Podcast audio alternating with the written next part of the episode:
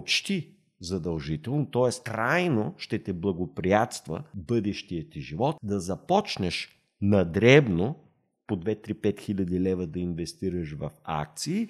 Винаги човек може да вкара двеста, триста, четиристотин часа в рамките на две, три, четири години, което не е трудно и изключително реално за обикновен човек да вкарва два-три часа седмично, не дневно, седмично за финансовото си ограмотяване. Здравейте, приятели! Аз съм Велизар, а вие сте с поредния епизод на Да убиеш дракона подкаст. В днешния епизод гост ми е професор Красимир Петров. Той има магистърска степен от университета в Делауер, докторска степен от Държавния икономически университет в Охайо. Работи в Стерлинг Къмърс, дъщерно дружество на Ес Би Си Communications. Започва преподава през две хиляди и пета година като редовен асистент в Американския университет в България. През годините професор Петров преподава икономика и финанси в САЩ, Ирландия, България, Саудитска Арабия, Бахрейн, Тайван, Макао, Тайланд, Камбоджа и Обединените арабски емирства с фокус върху финансови курсове на ниво Ем Би Ей. Сега си говорим за много различни теми, които са свързани с икономиката, като част от тях са изгодно ли е в момента да се купува имот, да се купува недвижим имот. Какви са съветите на професор Петров към хората, които искат в момента да теглят кредит с а, някаква икономическа бизнес цел или с цел за купуване на имот? Какъв, а, как според него ще се развие инфлацията, която тежи върху обществото ни в а, момента, и има ли възможност а, като цяло световната икономика да изпадне в тежка рецесия? Трябва ли да приемаме еврото? Професор Петров излага своите аргументи в, а, в тази посока. Всеки от вас, който иска да се ориентира по-добре в настоящата икономическа обстановка, смятам, че ще, така, ще почерпи доста солидни знания от интервюто с професор Петров и ще се радвам да го изгледате до край и да го споделите с приятели, защото да дадете един лайк. Преди да започнем обичайните технически въпроси, всеки, който ми остави коментар под това видео, участва за награди от двеста лева, като победителят ще бъде изтеглен в следващото видео, а аз лично ще чета и ще отговоря на всички коментари. Много съм благодарен на хората, които, които ми пишете коментари, защото те помагат канала да се развива и търсачката на YouTube всъщност да дистрибутира канала на на повече хора, на по-голяма аудитория. Така че съм ви наистина много признателен и много благодарен за това нещо. Отделна награда от двеста лева има и за всички хора, които ме последват в Instagram, които последват профила ми в Instagram, като линк отново ще намерите в описанието към този клип и победителите ще бъдат изтеглени в следващия клип. С всичко това казано, да започваме с самия епизод. Здравейте, професор Петров! Благодаря ви за поканата. Много съм благодарен, че ми гостувате. Директно започваме с въпросите. Ще бъде ли според вас избегната рецесията? Рецесията в Япония, Китай, САЩ, Германия, България, Русия. За коя рецесия говорим? Каква е дефиницията за рецесия? А, това е дефиницията за рецесия едно, къде е вече съвсем друго. А, значи, дефиницията за рецесия има няколко дефиниции. А, свиване на заетостта, свиване на икономиката, свиване на производството. Като цяло, а, общо приетата, която е изключително проста, лесно разбираема, интуитивна е, две-три месечия Джи Ди Пи, т.е. брутния вътрешен продукт, се свива. Думата свива означава, че е отрицателен растежа. Тоест, икономиката се свива в рамките на шест и повече месеца. Тогава вече имаме рецесия. Два и повече или шест и повече? Два и две-три месечи. Две-три месечи, месец, месеца. А, може да имаме определени зони в икономиката, които да са в мощна експансия и в същото време други зони да са в рецесия, така че е напълно възможно, примерно, САЩ да навлезе в рецесия, България все още да не е, т.е. едни икономики да навлизат в рецесия, други да не са все още в рецесия, едни икономики да върват нагоре, думата нагоре означава, че те имат ръст и ръста обикновено ускорява, други икономики да върват надолу означава, че икономиката расте, но с бързо забавящи темпове, преди да започне да се свива. В момента горе-долу почти целият свят икономиките върват твърдо надолу и голяма част от икономиките в момента са по всяка вероятност в рецесия или в скоро време, говорим това първо или второ тримесечие ще навлезат в рецесия. Казвам по всяка вероятност, тъй като често пъти статистическите данни за отрицателен ръст, изобщо за икономическия растеж, идват обикновено два, три до шест месеца след приключване на тримесечието. Тоест, какво ще се случи с това първо тримесечие? Ще получим предварителни данни чак април-май месец, после юли месец ще бъдат ревизирани, т.е. ще ги изместят и после септември месец ще имаме окончателните данни. Но така или иначе, изключително лесна е прогнозата, че Европа, ако все още не е в рецесия, ще навлезе в сериозна рецесия. Освен това, тази рецесия ще бъде съпътствана с инфлация и по тази причина имаме термин, който е добре известен, преподава се и се нарича стагфлация, от стагнация и инфлация, което ще рече, че икономиката стагнира с ръст около нулата, т.е. не расте, потенциално има един до два процента свиване на икономиката, т.е. стагфлацията е свързана с малко свиване на икономиката. По-интересен е въпросът не е дали има или ще има рецесия, а дали ще има сериозна криза, т.е. дали икономики ще влезат по всяка вероятност в тежка рецесия, която да клони по-скоро към депресия, и по-скоро, т.е. сравнително вероятно е Европа и европейската икономика да влезе в осезаема, тежка, изключително болезнена криза, по-вероятно да е по-тежка от кризата две хиляди и дванадесета - две хиляди и четиринадесета. Тогава имахме така наречената дългова криза или още европейска дългова криза, където Италия, Гърция, Испания и други така наречени средиземноморски държави закъсаха сериозно и избутаха, и т.е. дръпнаха надолу европейската икономика, която вече беше прекарала така наречената голяма рецесия от две хиляди и девета до две хиляди и единадесета година. Т.е. европейската икономика се мъчеше и гърчеше в продължение на четири, пет, шест години и по тази причина ЕЦБ трябваше, де-факто беше принудена да занули лихвите тогава, и заради тези твърде ниски подпазарни лихви ние плащаме и до ден днешен сега с цената на жилищен балон и на жестока инфлация. Може ли да обясните как точно ниските лихви се трансферират към инфлацията и към жилищния балон? А, това е изключително лесно.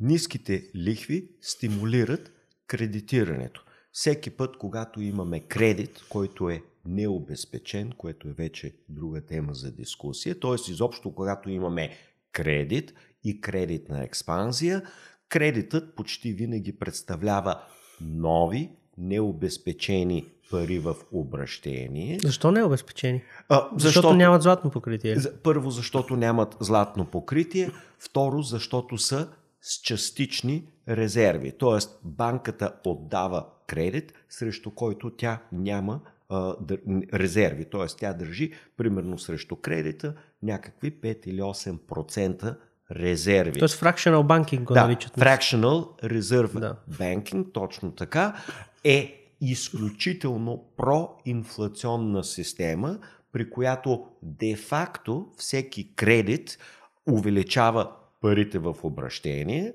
Това е, представяте си го, както е банковата ни система днеска. Ти си взимаш ипотека, примерно, но може и да си бизнес, няма абсолютно никакво значение. Взимаш а, ипотека за половин милион, отиваш, купуваш жилището и в този вариант купувачът получава нови пресни половин милион, които той почва да харчи. Тоест, всеки нов пресен кредит, в момента в който се налее в икономиката, т.е. се похарчи, увеличава парите в обращение.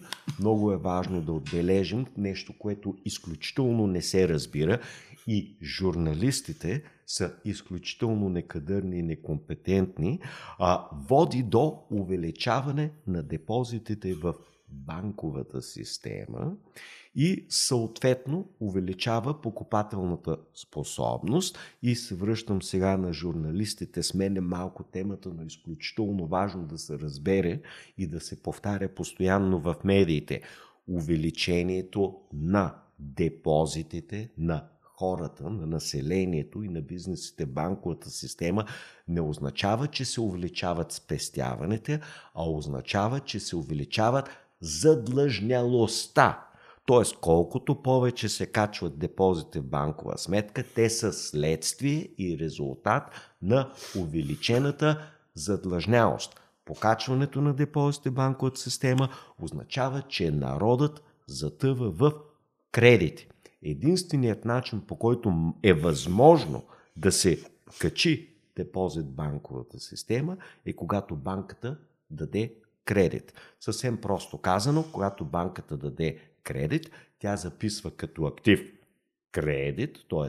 вземания по кредита, и записва, съответно като а, кредит, записва най-обикновен депозит. Тоест, когато ти вземеш кредит от сто хиляди лева, банката не ти дава сто хиляди лева на ръка, тя, дава просто, за тя ти дава депозит за сто хиляди лева и това е начинът, по който се увеличават депозити в банковата система. Това е много интересно, за първи път го чувам, между другото.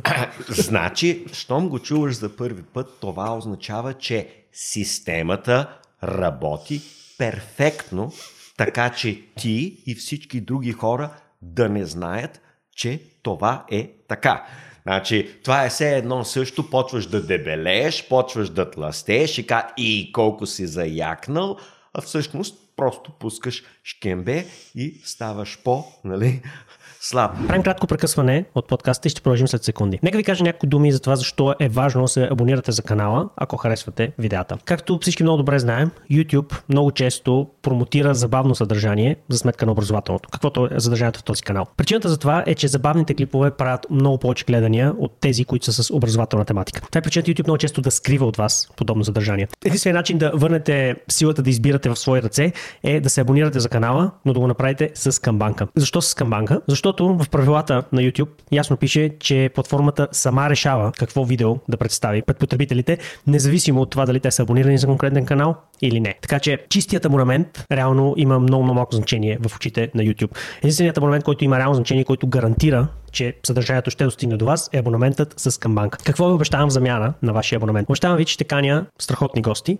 до част от които достъпът никак не е лесен. С част от хората трябва да се оговаряш с месеци, за да може да, да запишат до студиото. При други пък трябва да търсиш контакт с тях през много различни хора и като цяло е процес, през който знам, че голяма част от подкастерите в България няма да минат, но за мен си заслужават тези хора да бъдат чути и а, смятам, че имат какво да кажат, така че да обогатят живота ви или да ви образоват по теми, които имат значение. Какво направите сега? Задължително се абонирайте с камбанка, както ви казах. Ако вече сте абонирани за канала, тогава цъкнете и камбанката, за да може да си гарантирате, че ще получавате всички нови видеа. Благодаря ви, обратно към подкаста. Тук е по същия начин. Целта е хората да не знаят, целта е хората да не разбират и по този начин хората биват подвеждане. И основният инструмент за подвеждането са журналистите, които, разбира се, никога не са завършили економика. Нали? Те обикновено са завършили журналистика или най-обикновена, да кажем, филология, нищо не разбират от економика, но просто, примерно, това се търси в момента и те съответно бълват глупости след глупости, което е нормалното състояние на финансовата икономическа журналистика. Между осемдесет и деветдесет процента от журналистиката е пълен буклук. Тоест, а, абсолютно грешно, изключително подвеждащо или често пъти то е просто манипулативно, тъй като той има определена пропагандна линия. Но да се върнем две-три стъпки назад, т.е. кредитът е изключително проинфлационен, тъй като той повишава а, покупателната способност на население. Те те дават сто хиляди и ти вече мога харчеш за обувки, маратонки, техника, компютри, камери и т.н. Т.е. хората започват да харчат тези пари с новият кредит, срещу който няма нови произведени стоки. Когато лихвите се занижат изкуствено под пазарното равновесно ниво, това означава, че хората започват да взимат повече кредити. Думата хора, разбира се, означава първо, държавата взима повече кредити и, разбира се, държавата харчи за произволни глупости и щуротии. Бизнесът въз, възприема, че е изключително изгодно да вземе кредити и бизнесът също взима кредити и започва да харчи за произволни неща.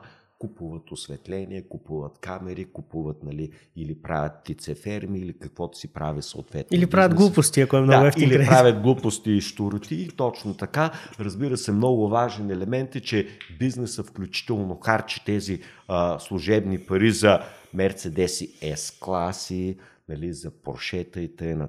Ягуари няма значение, т.е. са включително и за лукс, за луксозни стоки, за луксозни хотели, за луксозни, това няма значение. И хората, индивидите, семействата или наречени още домакинствата също взимат тези кредити и обикновено някои от тях са за екскурзии, за това, за онова. Класиката, разбира се, е ипотечния кредит, който обикновено, понеже нямат пари, е съпътстван и с потребителски кредит, след което те примерно наливат двайсет или петдесет хиляди лева за ремонт на жилище, боядисване, печка, пералния, хладилник, климатиките и нататък, майстори, канализация, всичките тези неща. Това всичкото напомпва и нажежава икономиката и съответно дига инфлацията и в крайна сметка кредитирането е инфлационно, когато а, лихвите са под пазарните.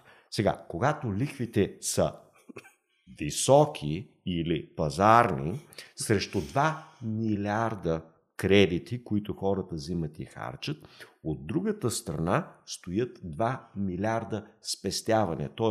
хора, които са получили две хиляди лева заплата, похарчва хиляда и петстотин и остава петстотин на депозит в а, банковата си сметка и банката дава този депозит, го дава на кредит. Тогава имаме баланс между спестяване, което означава доходи, които са непохарчени и тези непохарчени доходи от спестителите се прехвърлят към кредитополучателите. Тоест няма fractional reserve banking. Тоест точно така. Или в по-малка да, степен го има. Да. Това, което се получава, нека да го уточним, защото имаме точен икономически термин, е, че в този втори случай няма кредитна експанзия. Кредитна експанзия означава, че кумулативният или брутният кредит в цялата икономика не нараства. Когато има кредитна експанзия, кредитът в икономиката нараства. Банковата система нараства, съответно паричната маса нараства, паричното предлагане нараства и това ново парично предлагане, когато има кредитна експанзия, е строго проинфлационно.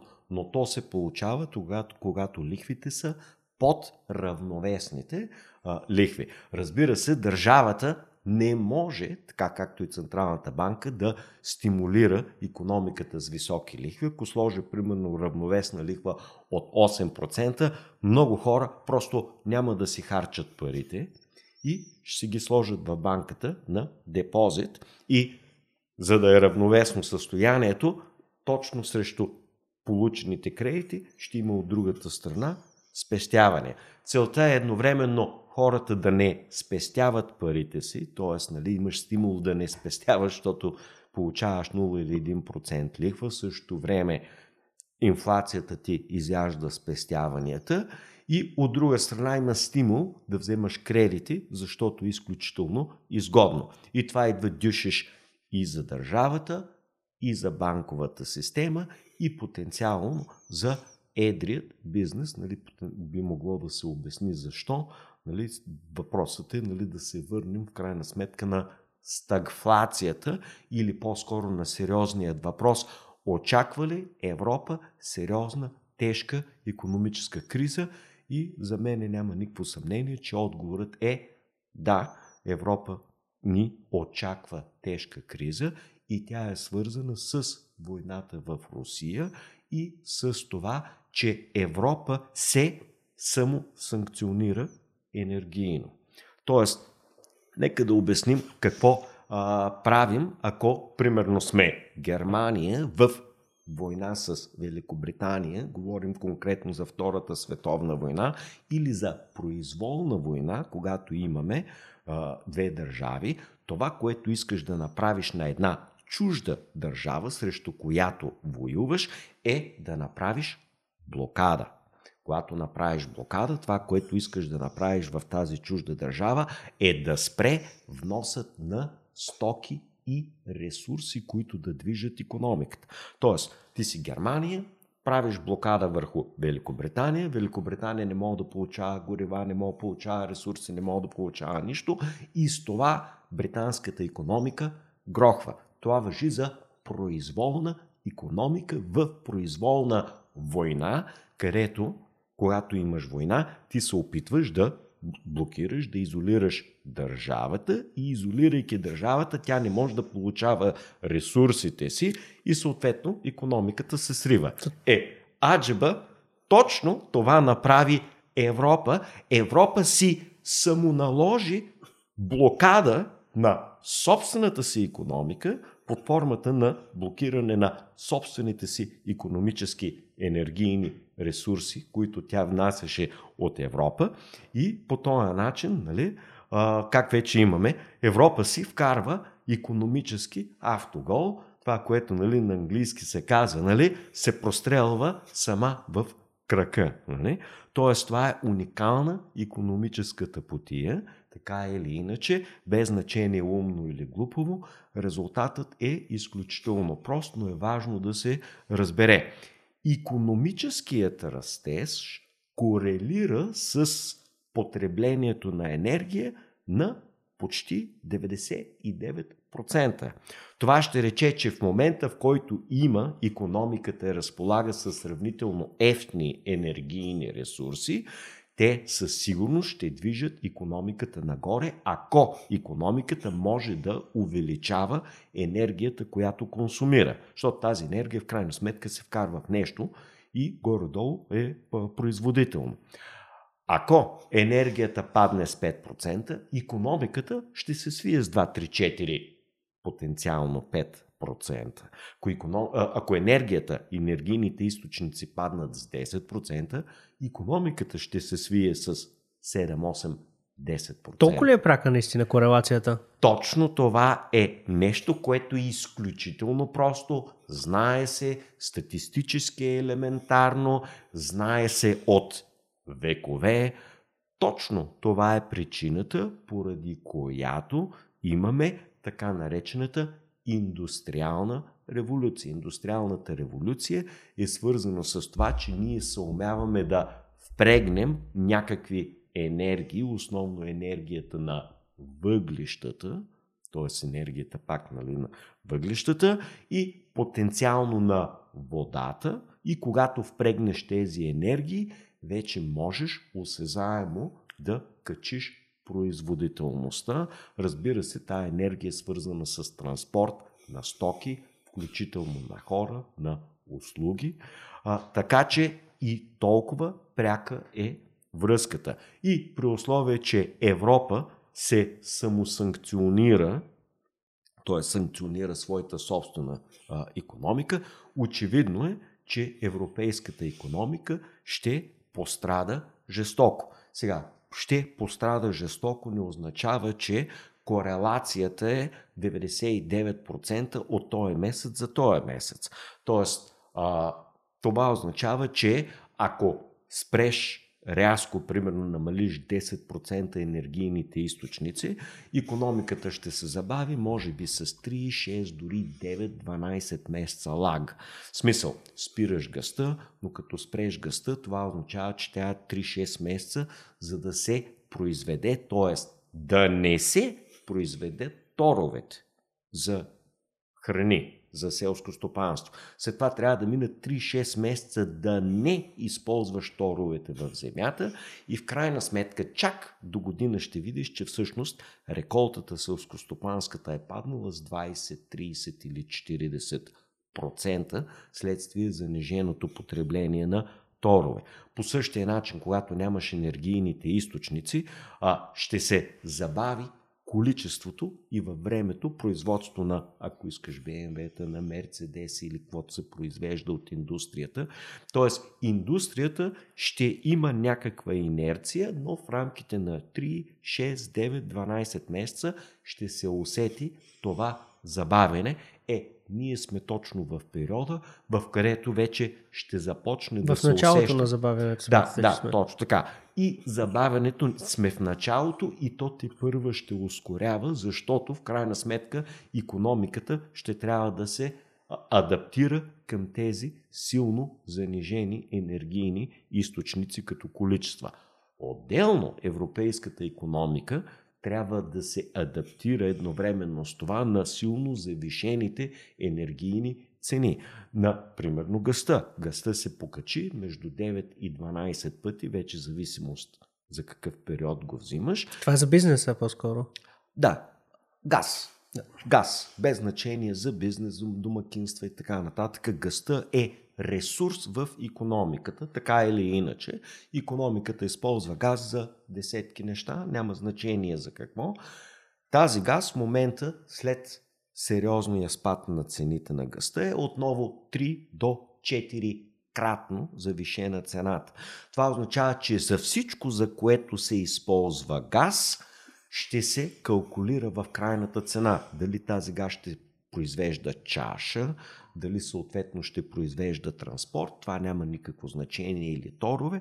Тази три-четирикратна цена няма начин да не да се калкулира в крайна сметка, в крайния продукт и включително това да вдигне сериозно инфлацията. Тоест, като вдигне себестойността на продукта, рано или късно, често пъти малко по-късно, на ранния етап падат рязко печалбите или печалбите на производителите се обръщат в загуби. На късния етап трябва да се вдигне крайната цена и да се свие производството, тъй като не може производителя да си вдигне себестойността и цената с петдесет процента и потребителят да абсорбира пълните петдесет процента от цената. Вероятно, потребителят няма да пие двайсет и пет коли, ще пие двайсет коли. Няма да пие двайсет кафета, ще пие петнайсет кафета. Той ще се получи някакво свиване на потреблението и това е класическият начин, при който инфлацията води до свиване на потреблението.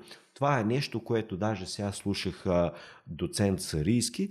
А, снощи беше излязла а, нов а, резултат, в който петдесет и четири процента от българите и горе-долу на мен тази цифра ми изглежда много правдоподобна. петдесет и четири процента от българите в момента имат известни, известни, т.е. сравнително малки финансови затруднения, при която, за да не отрязват съществено от храна и от други битови разходи от първа необходимост, те осезаемо свиват разходите от втора необходимост. Тоест, българите в момента осезаемо свиват екскурзии, курорти, банско, заведения, купони и други неща, от които те не се нуждаят, и това е свиване на потреблението, т.е. на първо време ще се усети в ресторанти, в туризъм и така нататък. Мисля, че не се усеща все още. А, вероятно се усеща много добре. Мисълта ми е, те първа тази година ще започне да се усеща осезаемо. Тоест, те първа ще установим, че това лято екскурзиите, т.е. курортите няма да са така напълнени, както през предходните години. В този смисъл. Но, а, нека да преформулира малко мисълта. Достатъчно от тези петдесет процента, които имат проблеми, да намалят ресторантите си примерно от пет на месец на три на месец. Ресторантите ще го усетят като свиване с десет-двайсет процента. Достатъчно е да намалят почивката на море от две седмици на десет дена. Или от десет дена на седем дена. Или от седем дена на четири дена. Тоест, туризма ще го усети с някакви двайсет процента свиване, но двайсет процента свиване е сериозна рецесия за този сектор. двайсет-трийсет процента свиване си е чиста депресия за един конкретен сектор, какъвто е туристически. А как дефинирате депресия, извинявайте? Защото значи, вече няколко да, път споменахте. Да, да. А, а, няма ясна и точна дефиниция между рецесия и депресия. А, рецесия, когато а, той си загуби работата, е рецесия. Когато ти си загубиш работата, става вече депресия. Тоест, а, рецесия е когато много хора около тебе се загубят работата и съответно си загубят апартамента, е рецесия.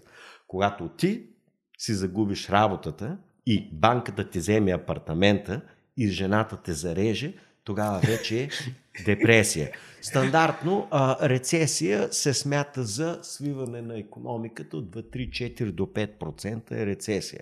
Когато е вече над пет процента процента свиване на икономиката, тогава вече се води за депресия. Примерно, България премина от деветдесета до деветдесет и седма година през изключително тежка хиперинфлационна депресия. Тоест, депресиите могат да бъдат дефлационни депресии, както беше от двадесет и девета до тридесет и втора, дори до тридесет и седма година, и могат да бъдат инфлационни, т.е. често пъти хиперинфлационни депресии, и може да има един междинен вариант, който а, инфлацията е тежка, но не убийствена, тежка както сега между десет и двадесет и пет процента, и икономиката не е в тежка депресия, а се гърчи и се мъчи нула, минус едно, минус два процента, не мога да захапена скорост, не мога да ускори, и това нещо мога да продължи пет, осем, десет, петнадесет години. И това, разбира се, тази тип стагфлация е най-тежкият вариант за хората, тъй като в рамките на десет години инфлацията ги мъчи и ги изяжда, и в същото време икономиката не расте и не дава никакви възможности за растеж и за развитие на бизнеса, и това тук и съответно е съпътствана с по-голяма безработица, и тогава става две икономически злини в едно. Така че връщам се на оригиналния ти въпрос. Европейската икономика по всяко вероятно ще навлезе в сериозна криза, граничеща с депресия.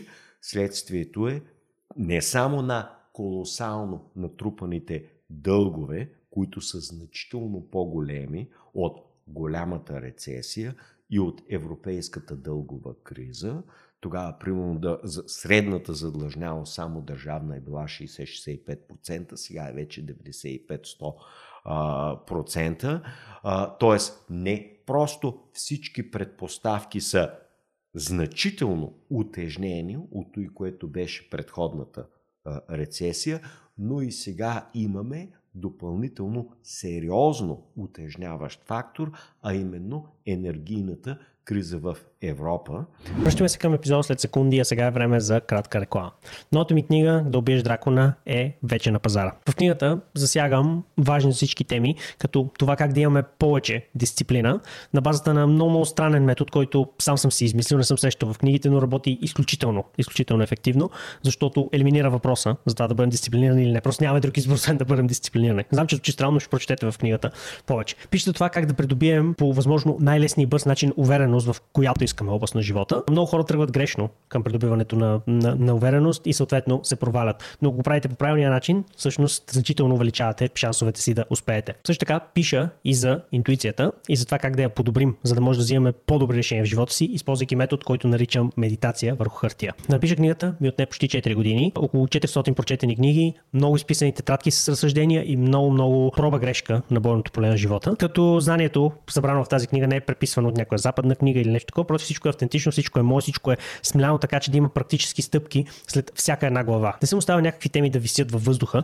без накрая на всяка от тях да има реални практически стъпки за това как може да приложите това, което е научено. И това смятам, че всъщност е най-ценното нещо в тази книга. Каквото и захванете, винаги знаете каква е следващата ви стъпка, за това да подобрите съответната област на живота ви. Ако това е нещо, което ви интересува, книгата можете да намерите на линка в описанието към този клип. А сега да се връщаме към подкаста. А, също така, свър... свързана и с това, че Германия затвориха голяма част или, от а, ядрената си енергия, която беше определено е най-евтината и най-стабилната. Още по-интересно е свързано с а, Европа а, некомпетентността, некадърността на френските енергийни компании, т.е.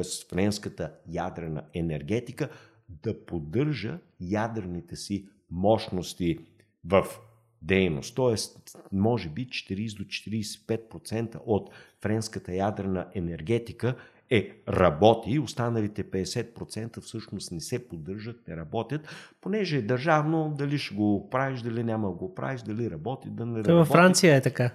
То, аз говоря за Франция. Да, имам причи във Франция, нали, държавните неща не се стопанисват. Точно така. То, се... те, те, те никъде не се стопанисват. Смисъл, то не е и във Франция така. То, на практика, трудно е да намериш държава в света, която да си стопанисва собствения имот и собствените бизнеси както трябва, по простата причина, че държавата всъщност се движи, нали, от чиновници и в момента, в който чиновниците видят, че са на държавната хранилка, всички видови стимули да се стопанисма, стопанисва изчезват. Нещо повече, появяват се винаги в държавните структури стимули да не се стопанисва и колкото по-зле, толкова по-добре за нас, за чиновниците.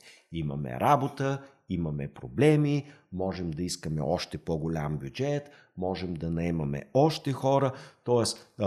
властта и влиянието на чиновника се разраства в условия на лошо стопанисване и на криза в съответния а, сектор, така че те имат стимули не просто да а, не стопанисват, а да стопанисват зле. И колкото по-зле, толкова по-добре за чиновника. За тях. За тях. А, да, връщаме се а, изобщо ця Европа с тази зелена политика беше друга Друго сериозно, друга сериозна самоубийствена политика, която нямаше начин да не съсипе в средносрочен аспект, говоря от пет до петнайсет години, европейската икономика и сега с тоталния автогол, т.е. европейската икономика е изключително лесно да се прогнозира, ще бъде в, а, ще клони към, отново към депресия, ще бъде сравнително дългосрочна тази депресия. Проблемите европейски са дълбоко структурни, т.е. няма да има две, три, четири години лекарство и лечение. Най-вероятно Европа ще реагира с мощна инфлация, тъй като това е единственото А, а, лекарство. Тоест нямаш, ще печатат. Ще печатат пари. Тоест нямаш сила и енергия, яж повече. Даре, ма ти си сто четирийсет и пет кг дебелак, няма нищо, че си сто и петдесет. Просто яж по-здрава храна. Нямам сила и енергия, вял съм, ами друса е малко повече кафенца. Тоест те смятат, че когато а, си сто и петдесет кг дебелак, който няма сила, няма енергия, няма жизненост и е грохнал, и, а, а, решението е в още повече стимули, още по-здрава, силна, мощна храна, докато решението, ние знаем отлично, е да го опънеш на диета. Диетата в икономиката се нарича кредитна диета, т.е. трябва да изложиш икономиката на кредитна диета, т.е. да се спре кредита, за да може да започне очистителният процес, нали, так той е добре известен в литературата на Шумпетер, при който всички предприятия, фирми и съответно хора, които са непроизводителни, не могат да обслужват кредитите си и всички бизнеси, които не са печеливши, трябва да затворят, трябва да банкротират, трябва да освободят ресурсите под формата на хора, офиси, заводи и т.н. за тези, които са производителни. Тоест, икономиката трябва да се подложи на тежка, солидна диета. Това, разбира се, е добре известно на българите като затягане на коланите, да се освободят ресурсите и това ще и дава възможност на икономиката да се преструктурира. Преструктурира означава, че всичките бизнеси в сектора, било то строителство, ай ти или туризъм, голяма част от тези бизнеси да затворят, да освободят хората и тези хора да намерят работни места някъде другаде в по-перспективна индустрия. Дали индустрията вече ще е фармацевтична или енергийна или селско стопанство, пазарът ще покаже къде има търсене. Така че Европа няма да реши вероятно проблемите с очистителните, а просто ще дава още повече печатане на пари, още повече ще има инфлация и вероятно Европа ще продължава идните десет до двайсет години да се мъчи през цялото време в някаква стагфлация в най-добрият вариант. А защо според вас няма да, да предпочете тази кредитна диета, която споменахте? А, правителствата никога, никога исторически по чисто политически причини не избират тежки, крути мерки, които ще доведат до бърза рецесия и до масово недоволство от страна на населението. Тоест, в единия вариант очистителният процес отнема десет-петнайсет години, в другия вариант отнема две-три години. Тоест, болката е петкратно или десетократно, десетократно по-силна. Тоест, безработицата няма да се вдигне до пет процента, ще се вдигне до петнайсет процента, до двайсет процента, до двайсет и два процента.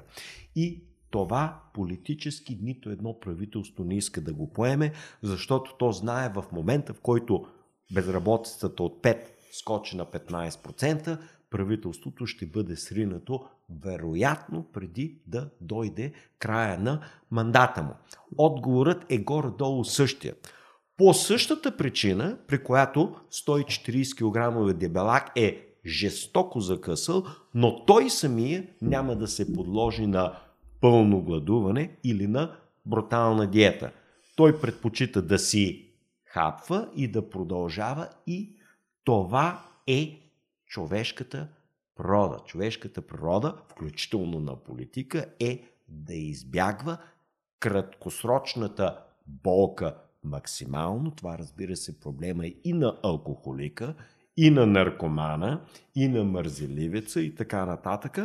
Краткосрочните мъки, проблеми, незгоди и болка винаги се избягват, за а, да се получи някаква дългосрочна облага, но този проблем е особено крещящ при политиците, които са с стриктно фиксирани мандати и него не го интересува нищо след изтичане на мандата. Тоест политикът поне има ултра краткосрочна а, визия, докато човек често пъти, особено ако е женен и има деца, има мотивация да направи някаква промяна за живота си в името на жената и съответно детето.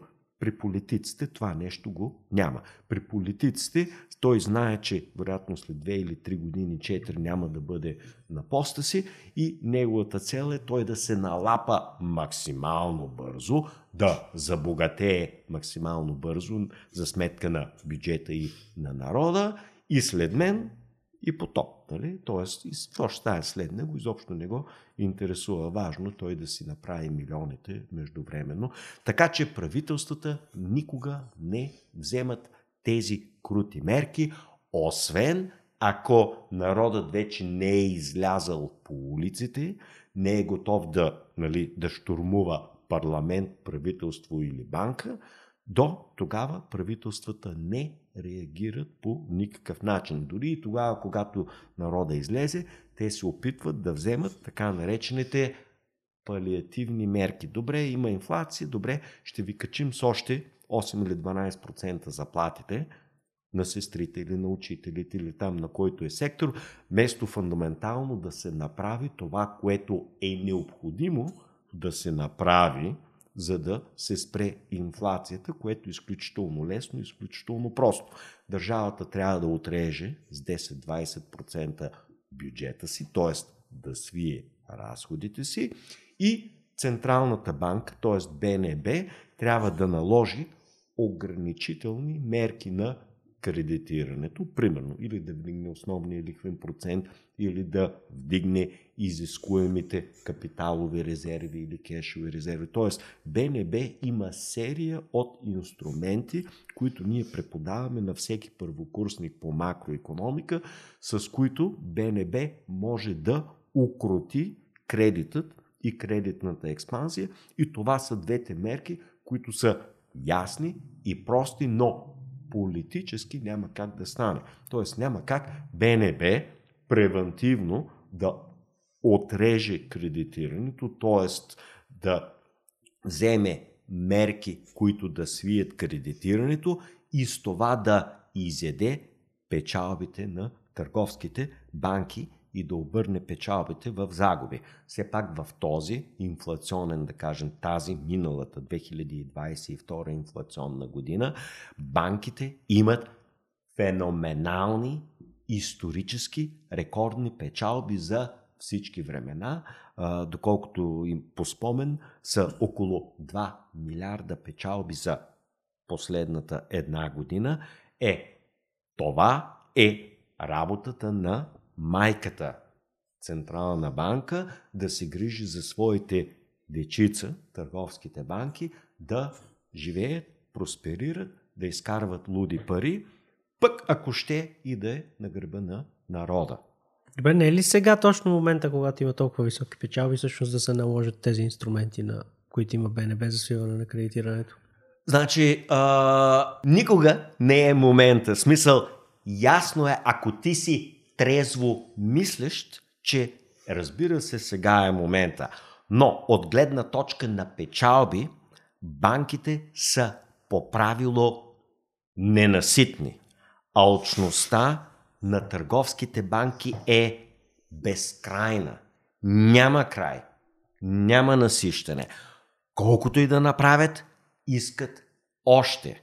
Значи, банките са все пак кръвопийци, те трябва да пият максималното количество кръв, без да уморят, нали, съответно човекът, от който, или животното, от което паразитират. Алчността на банките няма край.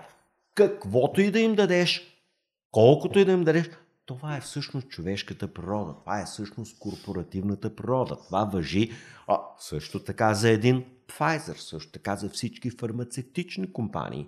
И тяхната алчност е безкрайна. Да, това важи за всички търговски компании, особено за публичните компании. Точно така, точно така. Но тук, за разлика от всички други, те имат лиценз да печатат пари.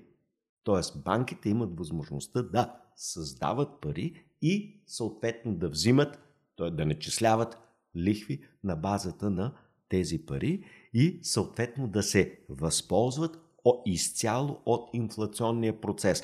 Така че, разбира се, естествено, сега е особено добър период и би било изключително здравословно, но политически никога нямаме централни банки да реагират превантивно, преди да дойде тежката криза. Те винаги реагират пост фактум, след като кризата се зададе, след като замирише на криза, след като усетат, че банки или някои започват да закъсват, след като работата отиде на зле, чак тогава те вземат мерки, за да ни предпазят. Тоест, мерките на централните банки винаги и всякога идват с закъснение, когато вече е очевадно за цялото общество, че трябва да се вземе мерки и те чак тогава ги вземат. Тоест, да се очаква благоразумност и консервативност от централни банки не е разумно.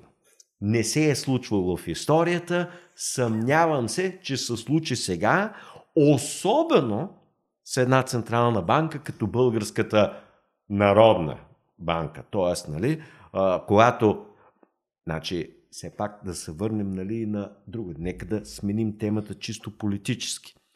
Нашите политици в България се карат, джавкат и не могат да се разберат кой да бъде шефа на БНБ. Такива неща няма политици в Англия, да се карат, джавкат, разправи и тъй нататъка за това кой да бъде шефа на Банка в Ингланд, на Централната банка на Великобритания. Политици в щатите много рядко се карат за това и това става просто големи скандали, чудеси и тъй нататъка, да не могат да си намерят и да си назначат шеф на Централната банка, т.е. на, на, на Феда. Също важи, разбира се, и за Е Це Бе. Но тук България означава, че позицията е свръх политизирана. Позицията означава, че по някакъв начин а, тази позиция и системата, в която работи банковата система, дава някакви свръх феноменални, свръх изгоди на политиците и на свързаните с тях банки, търговски дружества и т.н. Тоест, ако на Запад системата е зле, тук е триш по-зле и съответно няма как да стане, така че да, разбира се, добре би било, нали? А, но на практика а, не се получава, тъй като няма институционалния стимул за тази посока. Институционалният стимул е винаги в обратната посока. Сега като направихме два милиарда, да видим какво и как можем да направим до година, да, т.е. тази година станат вече три. Така се мисли, така се разсъждава и те разсъждават по същия начин като всеки друг. Тая година изкарвах по две хиляди на месец, какво да направя, за да си кача доходите на две хиляди и петстотин или три. Това е човешката природа. Добре, но ако поставим въпроса една идея по-философски, казвате, че централните банки обикновено реагират следварително на кризи. Точно и така. Мандата на политиците е ограничен във времето. Да. Тогава как може, не влизаме ли в един непрекъснат цикъл на раздуване на балони, пукане да. на балони, непрекъснат цикъл на кризи и как може да се избегне този цикъл?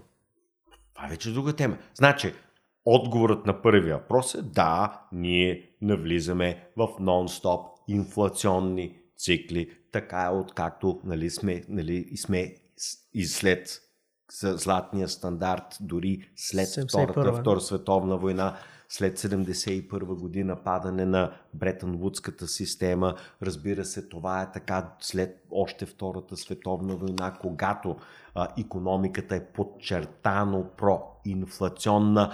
Това е нашата съдба. Това е целта на търговските банки. Целта на търговските банки е да няма парите, да нямат обезпечение, за да може централните банки да печатат и да спасяват търговските банки и търговските банки да се радват на почти непрестанна кредитна експанзия, така че да раздува все повече и повече техните печалби. Разбира се, техните печалби стават за сметка и чрез сметка на инфлацията, т.е. банковия сектор става по-раздут от нормалното, тъй като те извличат така нареченият инфлационен данък, т.е.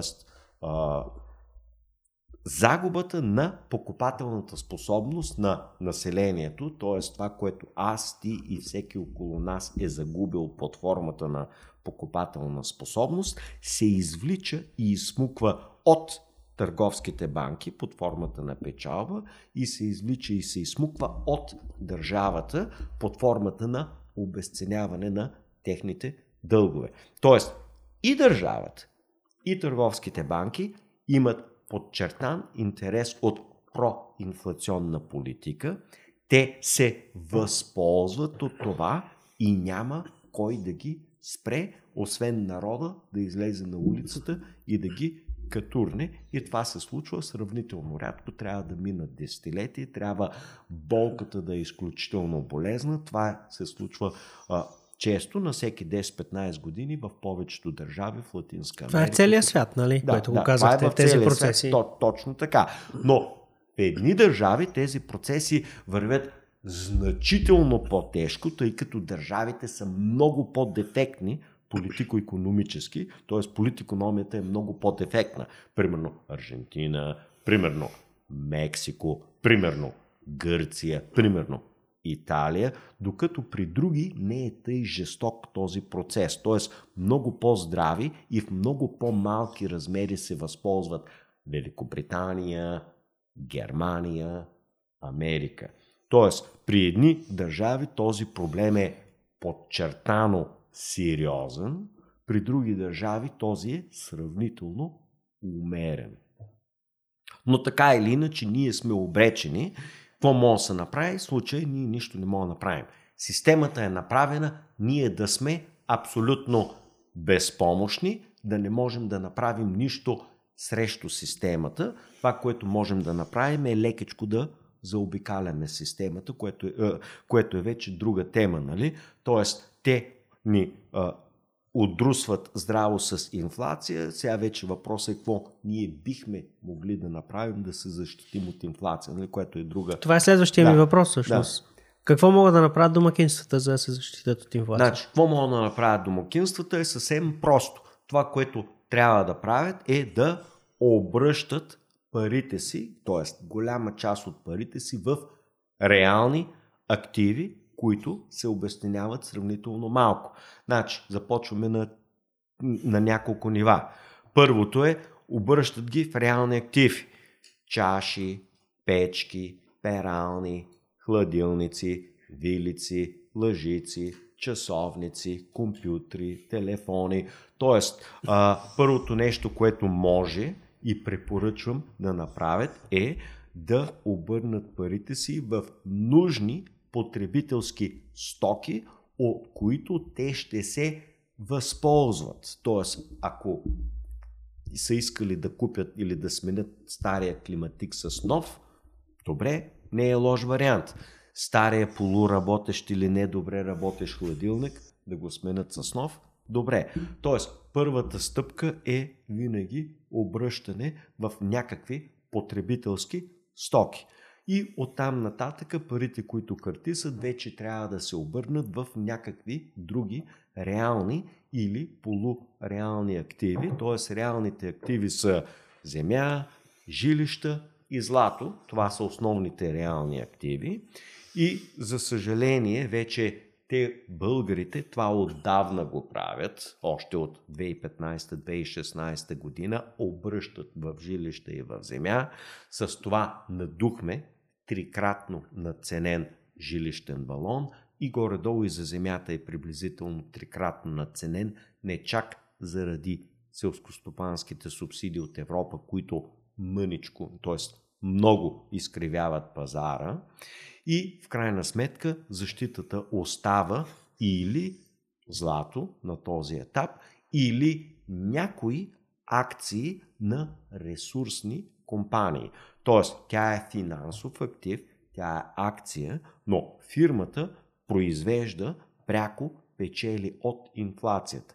Тоест, фирмата произвежда или работи с храни и като се качват цените на храните, фирмата печели и вашата акция, т.е. цената, отразява тази инфлация, често пъти я изпреварва. Също важи за енергийни компании, също важи за компании, свързани с мед, желязо, цинк, изобщо за... Може ли да дадете примери за такива компании?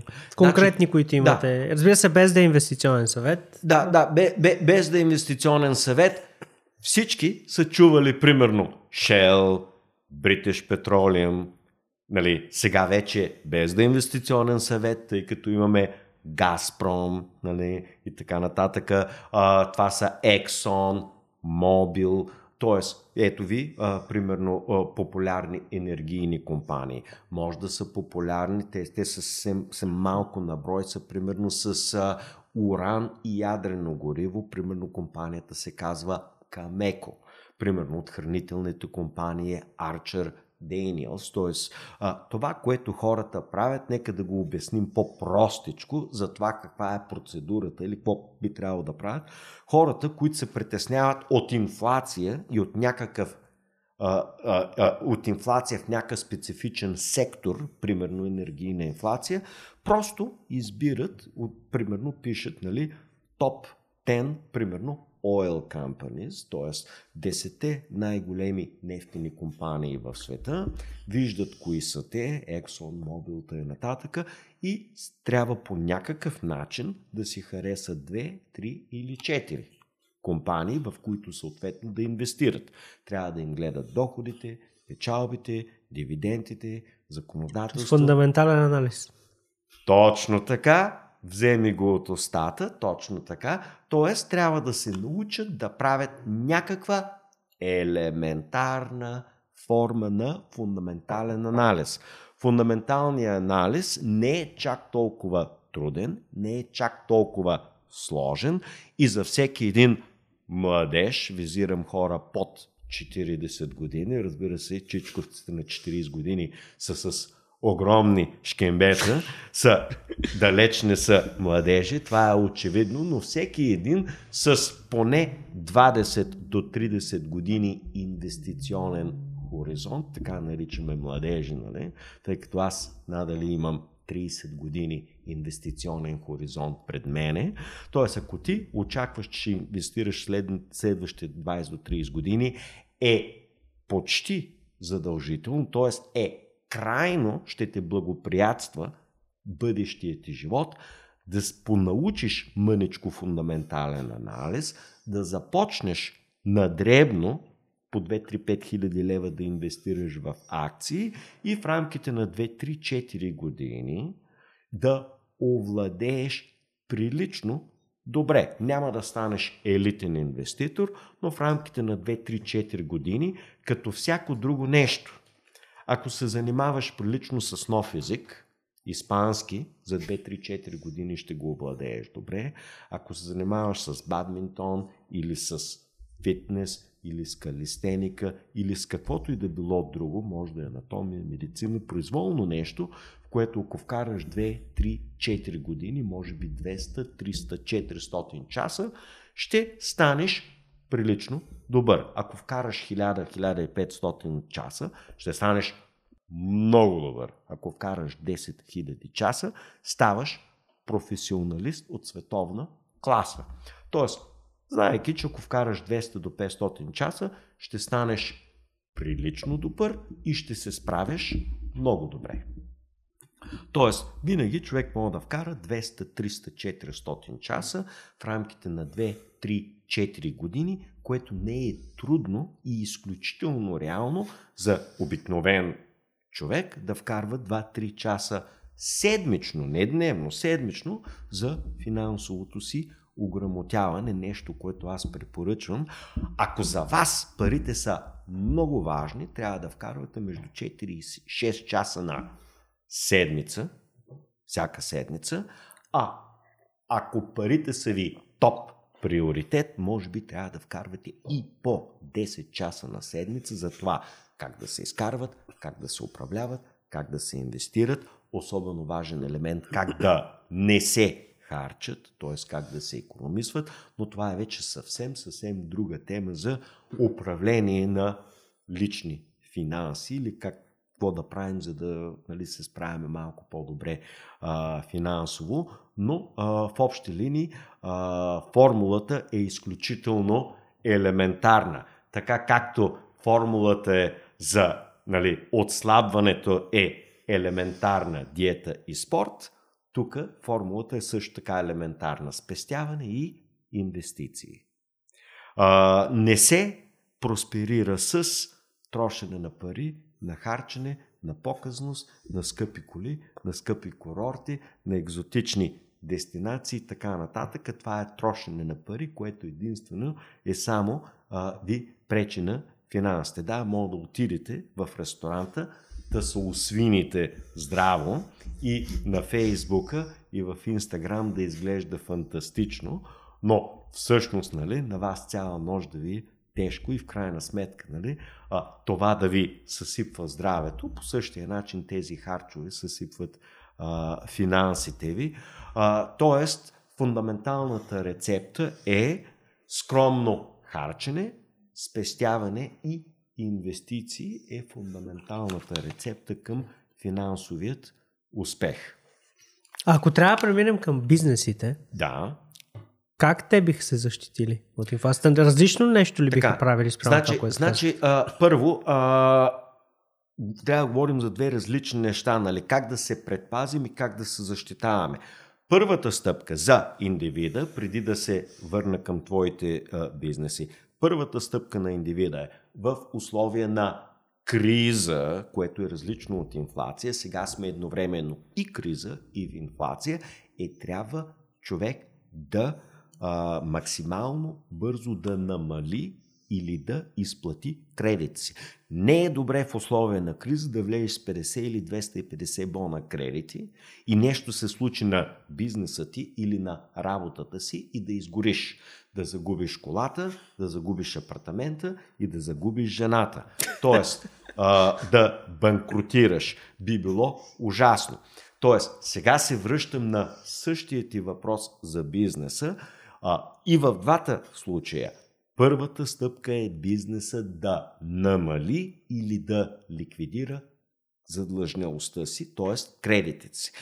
Фокусът на всеки един бизнес трябва да е в годините на бума да погаси кредитите си и да изгради спестявания. Също така, както едно семейство в годините на бума трябва да погаси кредитите си и да а, увеличи спестяването, т.е. да има възглавничка а, нали, или тлъстинка за годините. Financial cushion. Да, да. Точно така, да. Точно така. Трябва да си има точно така финансова възглавничка. Така че първата важна стъпка, която препоръчвам многократно и на всеки бизнес, а, случило ми се дори а, да бизнеса да консултирам, е да намалят осезаемо своите кредити, т.е. да използват огромна част от печалбата си да погасяват кредитите ускорени, да, ако се наложи или е желателно да ликвидират част от ненужни, непродуктивни активи, т.е. имат парче земя или парцел или някаква машина или някакъв камион или нещо, което не ползват, да го ликвидират докато все още могат, за да погасят кредита си. Това е първата стъпка. Втората стъпка е задължително да не взимат, да не взимат, подчертавам, нови кредити. Интер... Дори с инвестиционна цел. Дори за инвестиционна цел, защото инвестиционната цел, която те имат, обикновено се оказва, че тя е крива сметка без кръчмар в условия на криза. Тоест, те могат да направят сметка и инвести... т.е. инвестиция на базата на сметка, финансов разчет или финансов план, който сега да работи, но в условия на криза, ако падне двайсет, трийсет или петдесет процента търсенето, сметката да се окаже крива и съответно да банкротират. петдесет процента от бизнесите, които вече са оцелели, които вече работят, банкротират винаги по една и съща изключително елементарна схема.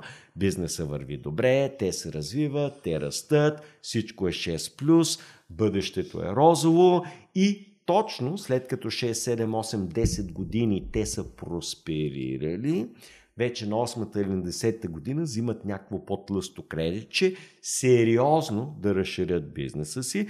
Те, разбира се, го разширяват бизнеса, но когато дойде кризата, бизнесът не само, че не може да се разшири, ами бизнесът се свива и цялата нова инвестиция увисва и, разбира се, те са се набълбукали с кредит до тук, защото те си направили сметка, че бизнесът ще порасне с петдесет или сто процента, а той бизнеса не само, че не е пораснал, ами се е изсвил и реално те банкротират по този начин. Това се нарича overinvestment, т.е. свръхинвестиране, което се получава в края на а, цикъла. Т.е. връщаме се обратно. Първата топ препоръка е: погасявайте максимално задлъжнялостта си. Втората препоръка е: не взимайте кредити. Третата препоръка е още по-елементарна. Вдигнете кеша си. Вдигнете кеша си значително, значително вдигнете кеша си, защото не знаете кога ще ви трябва, как ще ви трябва, за какво ще ви трябва, т.е. не се знае кога, как и колко би могло да закъса бизнеса ви и идеята е, ако закъса бизнеса ви, да имате ресурс, с който съответно да можете да се измъкнете, т.е. да изкарате тежкият преходен период от една, две или съответно три години. А, следващото нещо, което е, може да направи бизнеса, за разлика от хората, е а, да си открият някаква гарантирана кредитна линия, там за някакви суми, нали, ако е малко бизнесче, примерно половин до един милион, така че в условия на закъсване те да знаят, че могат да отидат в банката и да се възползват от кредитната линия, но трябва да я направят юридически така, че когато икономиката закъса и те закъсат, да не е банката каже, а, когато ти трябва, не може. Тоест, което се получава почти винаги, нали, че когато не ти трябва кредит, банката ти го дава и ти го тика, нали, в устата, а в същото време, когато наистина ти трябва кредит, наистина е криза и наистина закъсаш, точно тогава банката не ти а, дава кредит. Така че това е следващата препоръка. Имам и последваща препоръка, тя е вече малко по-сложна и трябва много да се внимава и може да се обясни в рамките на две-три минути. Бизнесът може да качи инвентара си, т.е. стоките, стоките или материала, който ще продава и който ще използва за производството си, тъй като ако го купиш по-рано, а не една година по-късно, ще можеш да го купиш, нали, преди инфлацията да качи цената му, ако ресурсът или инвентара или стоката, материалния запас е универсален. Тоест, ако се свие бизнеса, свие се търсенето, да можеш да препродадеш ресурса на сравнително добра, при това нова инфлационна цена. Но ти трябва да си сигурен, че ще има такава нова инфлационна цена. Това от една страна, но което е по-важно, ресурсът ти трябва да е универсален. Примерно тухла, цигла или т.н., нали, ако има. Тоест, ако ресурсът ти е свръхспецифичен за твоя бизнес и почти няма други бизнеси, които да искат подобни неща, примерно някакви специални винкели или нещо, което да е свръхспецифично за твоя бизнес, за твоята индустрия, за твоето производство и няма да е лесно а, да се такова, да се препродаде, тогава трябва да намалите инвентара си, а не да го увеличават. Сега много бизнеси използват възможността да се презапасят, но презапасяването със специфичен а, ресурс е свръх рисково, тъй като при свиването на икономиката и на бизнеса може да, увис... да увиснеш с свръх запаси, които не може да продадеш и не можеш да ликвидираш. Тоест, ако се презапасиш с този тип чашка, ние давам за реклама, само за илюстрация, за пример, и тая чашка може да се използва и за сокове, за лекарства, за всякакви неща, нали, за вода, за всичко. А, лесно е да ликвидираш, да кажем, сто хиляди такива чашки. Това е изключително лесно да ги... А, но ако имаш сто хиляди порцеланови чаши, може да се окаже осезаемо по-трудно. Или специфични шишета, които не са. Тоест, много зависи от Тоест, това... Тоест, ресурсът трябва да е универсален, както казахте. Точно да има сериозен така. Пазар за него. Да, да е универсален, да е сериозен. Тоест, ресурсът, нека да уточним точно, да може лесно да смени предназначението си. Чашката да бъде мляко, да стане за сок, да стане за кафе, и така нататък. Тоест да може ресурса да сменя предназначението си. А, примерно бензин, дизел, дизелото гориво е изключително универсално в този смисъл.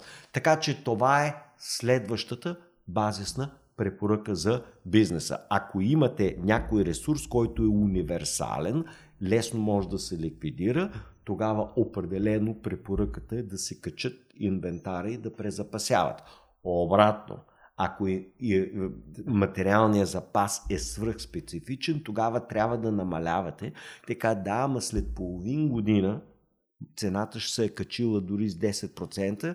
Отговор, по-добре е да платиш завишена десет процента цена, защото ти си сигурен, че бизнесът ти работи и ти си го използвал този материален ресурс, отколкото се презапасиш за две-три години напред и да увиснеш и целият ти, а, нали, т.е. по-добре е да платиш десет процента, отколкото да платиш сто процента и да не го използваш. Върху залежалия инвентар.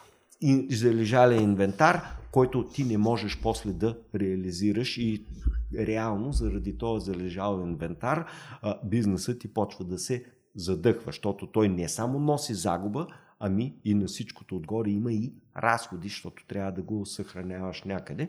Така че това са базисните съвети. Оттам нататък вече всеки бизнес трябва да може да има конкретна специфична а, въпроси или проблеми или какъвто е, вече трябва допълнително да си а, преценява или съответно да се консултира. Нали? Това е вече друг въпрос. Но това са универсалните препоръки, които може изключително лесно да се дадат. Сега винаги може да имаш и някакви специфични въпроси, на които да се отговори, но това е изключително лесно. А, само, че споделихте в две от препоръките, едната беше да не се тегли кредит, а в другия Точно, да, да има кредитна линия. Каква Точно. е разликата между двете? А, изключително просто. Кредитна линия означава, че ти нямаш кредит и не си взел кредит, но банката ти е обещала, че ако поискаш кредит, тя ще ти го даде. Тоест, кредитна линия е обещание, че банката ще ти даде кредит, ако ти трябва или ако закъсаш. Но ти кредита не си го взел, ти не си го ползвал. Нарича се бан, бан, банкерския термин е не си усвоил кредита, но имаш възможността. Кредитната линия е сходно на кредитна карта. Имаш кредитна карта, тя ти дава възможност да натовариш до десет хиляди лева, но ти не си ги натоварил, т.е. ти не си ги усвоил и не си се възползвал. Но предполагаш и знаеш, че ако ти потрябва, можеш да използваш тази кредитна карта за до десет хиляди лева. Тук кредитната линия е също нещо. Т.е. не си ги взел, не си ги усвоил, но би могло, ако наистина ти Но ти трябва. Все пак, ако искаш да се, ако реално се възползваш от тази кредитна линия, също не нарушаваш ли правото да не се тегли кредит? Или говорите по-скоро за по-малки оперативни суми в случая? Аз говоря за това, че а, когато бизнесът се свие и бизнесът закъса, ако нямаш животоспасяващ кредит, умираш. Т.е. банкротираш. Т.е. този кредит се използва само тогава, когато бизнесът закъса сериозно, бизнесът спадне, той има проблем, не може да обслужва кредити или съответно заплати и бизнесът е в ситуацията, в която или трябва да вземе някакъв кредит, за да премине тежката година, или просто трябва да банкротира. То, тоест казвате да не се мисли за експанзия по време на кризата, а да се мисли за кредит от гледна точка на оцеляване. Единствения... Естествено, точно единственото така. Приемливо. Тоест, най-грубата грешка е да се мисли за експанзия в края на бизнес цикъла, което е най-често срещаната грешка. След това също така най-често срещаната грешка е да се мисли за експанзия в началото на кризата. Правилото за експанзия, експанзията трябва да стане в дъното на кризата. Тогава, когато е най-тежко, тогава, когато бизнесите са масово, т.е. примерно десет, двайсет, трийсет процента от бизнеса са банкротирали. Тогава, когато земя, активи, камиони, багери, всичко, което купуваш е ужасно ефтино, го има го на а, втора цена. Тогава, когато имаш огромна безработица и работната заплата е изключително ниска и ефтино, тогава е най-добре. Тоест правилото за експанзия е в дъното на кризата и в началото на следващия подем. Тогава, разбира се, е най-трудно да се прави експанзия, защото точно тогава банките не дават кредити и точно тогава голяма част от кеша на фирмите е изяден и да искаш да правиш експанзия не можеш, защото нямаш финансовия ресурс. Тогава финансовия ресурс може да ти се изплати десеторно. Тоест няма проблем човек, съответно бизнес, да има някакъв по-голям кеш, да поеме разхода, т.е. обезценката на парите му и след това тя да му се върне тройно или петорно, тъй като може да купиш апартамента, земята, склада, магазина, камиона, багера и т.н. да го купиш на половин цена или на четвърт цена, т.е. четири пъти по-евтино и по този начин да ти се изплати. И това е съвсем нормално и това е нещо, което много малко бизнеси съумяват, нали? Това го правят хиените. а го правят хиените.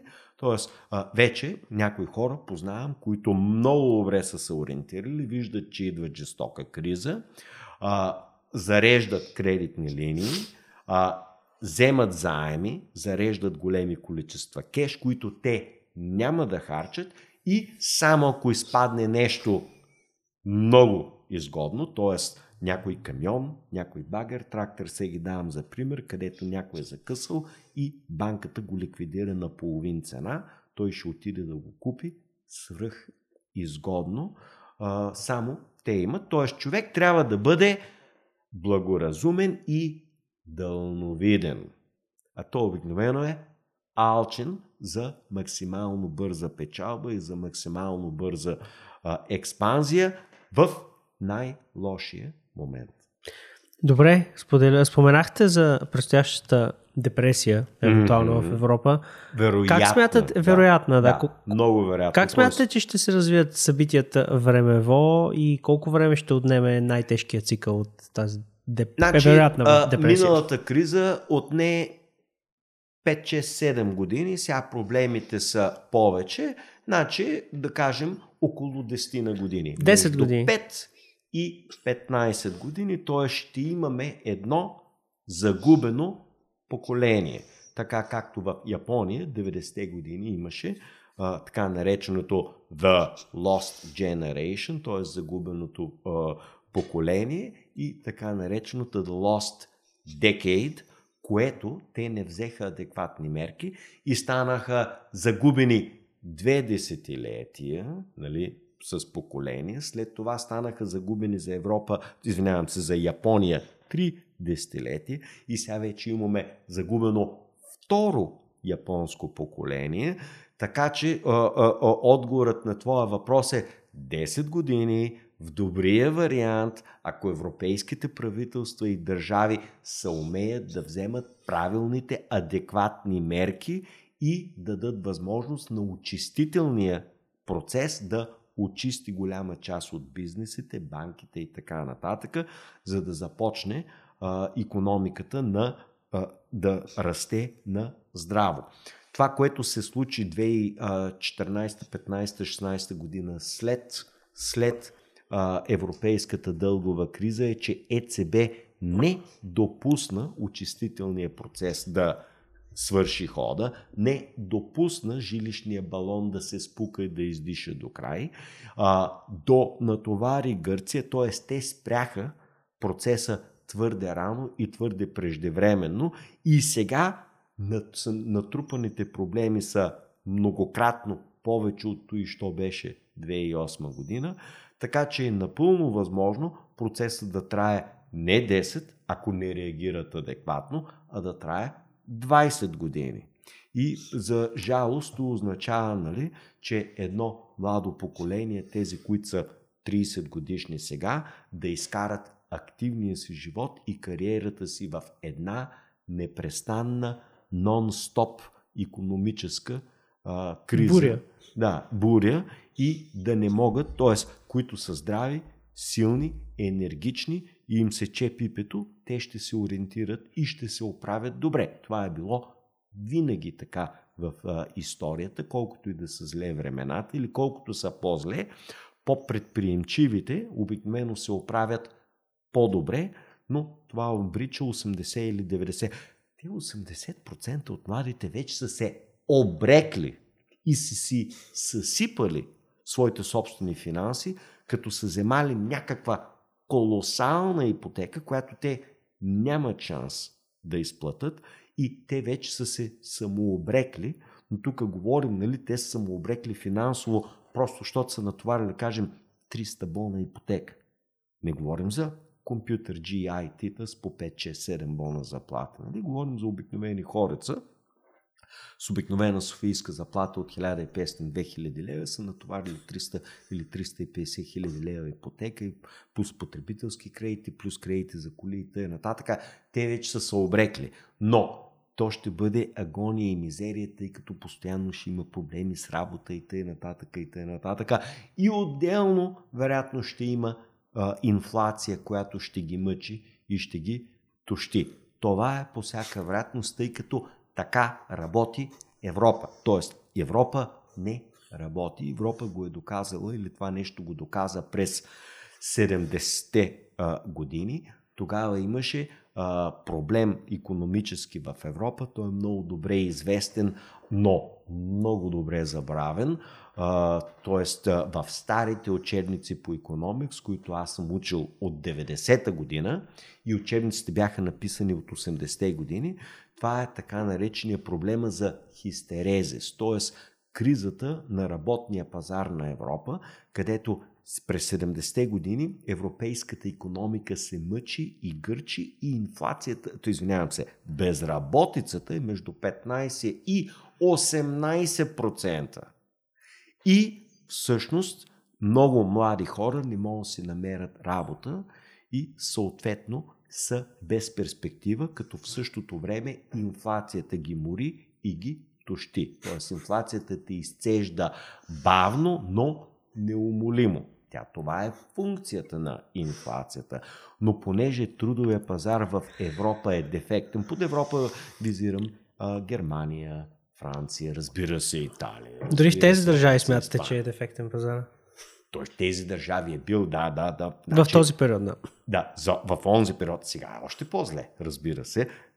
Италия и Гърция го доказаха недвусмислено. В смисъл, те изпаднаха в много тежка криза и трябваше да им дадат стотици милиарди, за да ги спасят, които те натовариха на дълга си. Отделно трябваше да дадат на а, спасителен пакет, да кажем, на а, Уникредито, италианската мегабанка, трябваше да дадат шейсет милиарда спасителен пакет. Тоест, тя беше толкова банкротирана, когато я спасиха с петнайсет милиарда, тя ги опапка за три месеца, с това с още двайсет милиарда, с това с още трийсет милиарда, т.е. трябваше шейсет милиарда да захранеш една Уникредит. шейсет милиарда, това е размер no. на българската... Това е БВП-то на България. БВП-то на България. А, това беше загубите на Уникредито. Разбира се, също така все пак да напомним, тъй като българинът е особено късопаметен и не мога да се спомня, че все пак гръцките банки затвориха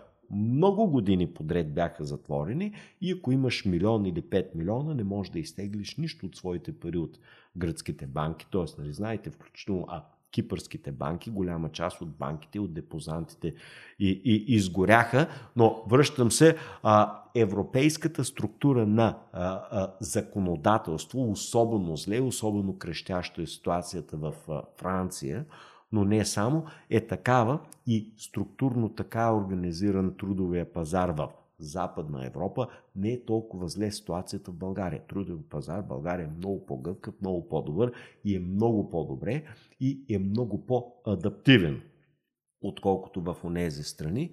И по тази причина се предполага, че кризата може да трае и, за съжаление, потенциално двайсет години.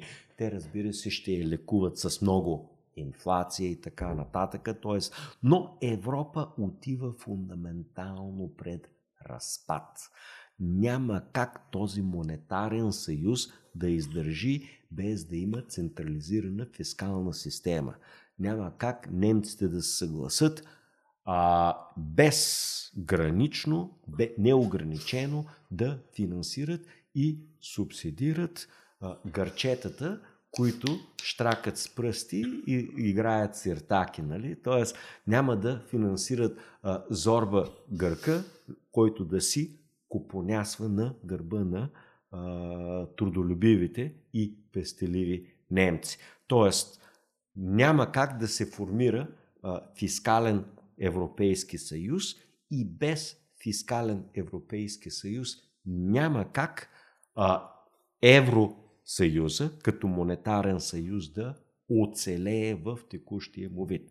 Тоест, много вероятно или най-вероятно Евросъюзът в рамките на година, две, три, четири под, в рамките на стреса да се разцепи. Тоест, те предният говориха за а, нали, Европа на две скорости или на две нива, или Европа ядро, Европа периферия. Тоест, всичките тези неща а, те тогава ги замазаха с колосално количество инфлация, като ние плащаме чрез обесценката на лева с нашата инфлация за тези гръцки и италиански а, кредити и тепърва ще имаме още много да плащаме, ако влезем в Евросъюза, което е вече със. Добре, как а, реално може да се реши италианския проблем без да се дават кредити? Италианската задлъжнялост, примерно. С фалит. С фалит на Италия? Да, фалит на Италия. Това означава, че те няма да си изплатят кредитите. Това означава, че немските банки, които са финансирали, ще трябва да пият студена вода, да поемат тежки загуби. Тоест, това ще доведе до ръба на фалита. Все пак, ти задаваш грешния въпрос. Нека да формулираме правилния въпрос, за да стигнем до грешния въпрос. Правилният въпрос е, нали, как може да се реши проблема на Гърция? Отговор. Гърция не можеше да остават да фалира, тъй като задлъжнялостта на Гърция, която е едно джудже спрямо Италия, щеше да срине немската и френската банкови системи. Тоест, капиталът, който има цялата немска банкова система, е многократно по-малък от задлъжнялостта на Гърция. Тоест, Германия, Франция, Европа не може да си позволи да поеме загубите само на една фалираща Гърция. А Италия, която е пет шест седем пъти по-голяма от Гърция, е просто огромен звер. Тоест, светът, световната финансова банкова система няма да може да понесе загубите на Италия. Не немската финансова система. Тоест, проблемът е, че а, те са се, то това се нарича, това си има термин, това се нарича debt trap, т.е. те са в клопката на дълга. Те са влезли в дълговата клопка, от която излизане няма. Излизането или е огромна десетилетна инфлация, при която цените трябва да скочат три-пет пъти, където отиват нещата, пет пъти, съответно това в номинално изражение да обезцени кредитите им пет пъти, или някаква огромна дефлация. Трети вариант няма, нали? Третия, флате, а, третия вариант е мъчителна, агонизираща стагфлация в рамките на примерно едни двайсет години. Тоест, проблема с а, очистването на кредитите е, че ако имаш десет милиарда примерно загуба от италианците, те италианците дължат повече от един трилион. един трилион евро. десет-двайсет милиарда загуба означава, че с десет милиарда гъташ една банка, с още десет милиарда гъташ друга банка. С сто милиарда немската и френската банкова система са рухнали. Тоест Италия може трябва да банкротира и за да не рухне банката, ЕЦБ-то трябва да напечата или германското правителство трябва да напечата парите и да ги даде на немската банка. Въпросът, но това е възпроизвеждане на същия проблем, реално. Той е реално възпроизвежда на същия проблем, но за да не се довъзпроизведе, Италия трябва да въведе лирата или Гърция трябва да си въведе драхмата, нещо, което Янис Варофакис опита да му да направи, но те му казаха: а, не, не, не, не, не, не може. Вие сте тук крепостни селени в Евросъюза до животно. Нямате излизане от тук. Вие не може да излезете, когато на вас ви е неизгодно от а, Европейския съюз. Вие тук сте вързани с железни окови.